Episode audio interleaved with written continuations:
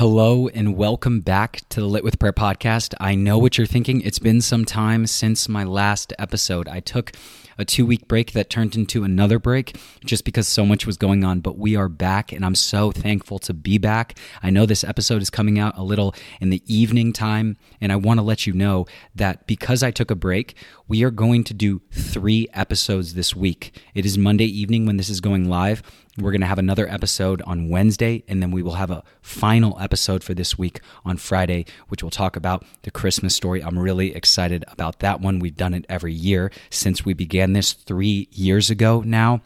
And I thank you guys so much for just being a part of this and supporting us and your comments and, and what you've said on this helping you understand the Bible more and encourage you in your race of faith. So thank you.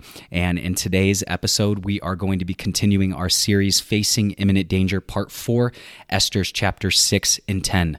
Let's jump into it.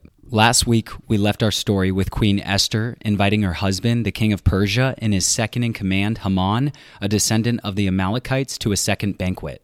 Here, Queen Esther would make her request to the king.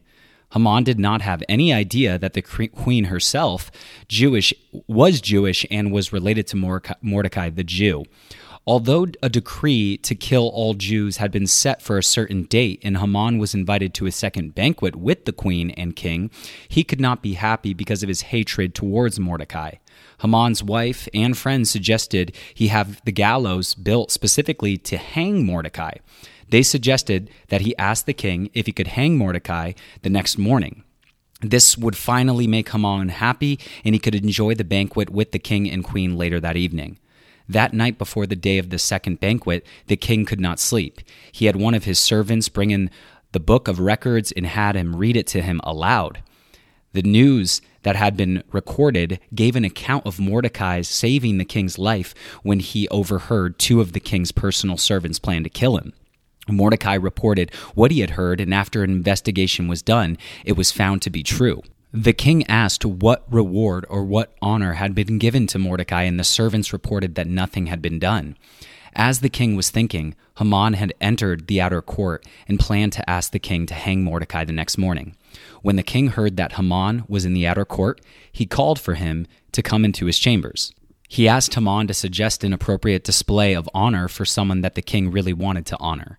Haman immediately thought, Who else would the king want to honor other than me? He proceeded to suggest that the royal robe that the king had worn to be put on the person and let that person ride the king's horse with the king's royal crest on his head. One of the king's princes would parade the person through the town square and proclaim to the people, He is the man that the king delights to honor. The king loved Haman's suggestion and told him quickly to do it and to be the person that parades Mordecai. What a shock and turn of events for Haman. He did as the king commanded, and after he paraded Mordecai, he quickly went home with his head covered. He was humiliated and very upset. As he was discussing the matter at home with his wife and friends, the king's servants came to take him to the banquet. After the king had a great time at the banquet, he asked Esther for her request. She could ask him for anything up to half of his kingdom. She asked that her life and the lives of the people be spared from being killed and annihilated. She said she would have not said anything if they had been sold as slaves, but being killed and destroyed was different. The king asked who was responsible, and the queen said, The adversary and enemy is the wicked Haman. The king was furious and went out into the garden with Haman, begged Esther to spare his life. And when the king came back inside, Haman had fallen across the couch where the queen was sitting, and the king accused him of assaulting the queen. The guards told the king that Haman had prepared gallows to hand Mordecai, who had saved the king's life. The king ordered that Haman be hung on his own gallows. Mordecai later replaced him, Haman, and became the second in command to the king of Persia. A new decree went out that allowed the Jews to protect themselves and fight against their enemies on the appointed day. They were given two days and were successful in defending themselves. Their enemies that came to kill them were defeated. After the success, the Jews celebrated by feasting and exchanging gifts with one another. Every year, the Jews continue to remember how they were saved from genocide. They celebrate the Feast of Purim. Name comes from the root word pur, which means to cast lots for the date of their execution. And they read the book of Esther. They celebrate on the 14th day of their Jewish calendar month, Adar. February, or March. As the Jewish people remember significant events such as Passover or Purim, as we Christians are to remember and celebrate the goodness of God. Every day is a significant event where we can be thankful to God for loving us, saving us, and making us his children. Jesus said to remember his death until he comes back because his body was broken for you and his blood was shed for the forgiveness of your sins and the healing of your body. We do this by taking Holy Communion, which we can do at home as well. When you are anxious, worried, or feeling depressed, think of all the good things that God has done for you and speak the promises over your life.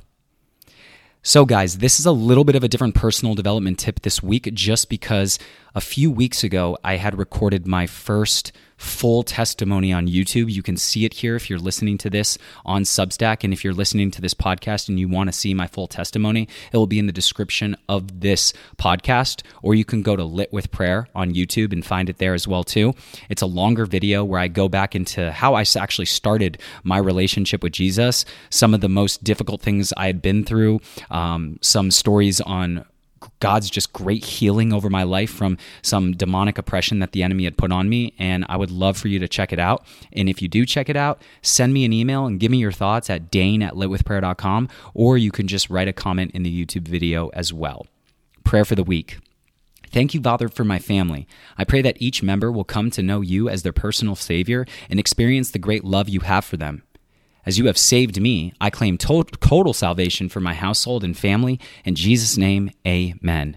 Guys, thank you so much for tuning into this podcast. We are back. Our next episode will be out in a couple days on Wednesday, and our final episode with the Christmas story on Friday. If you have not subscribed, please go ahead and do so. And if you would like us to support us further at, in our ministry, you can go to litwithprayer.com. We have a sale going on for Christmas and the holidays, up to 40% off. Pick something up great gifts as well for the books and jewelry. And we just thank you. And we're so happy and excited for what God is going to do in 2023 for this community and just continuing to provide additional resources in support of your faith journey and your personal relationship with Jesus. God bless you. Have an amazing Christmas time with your family and friends. Safe travels. And I'll see you in the next podcast.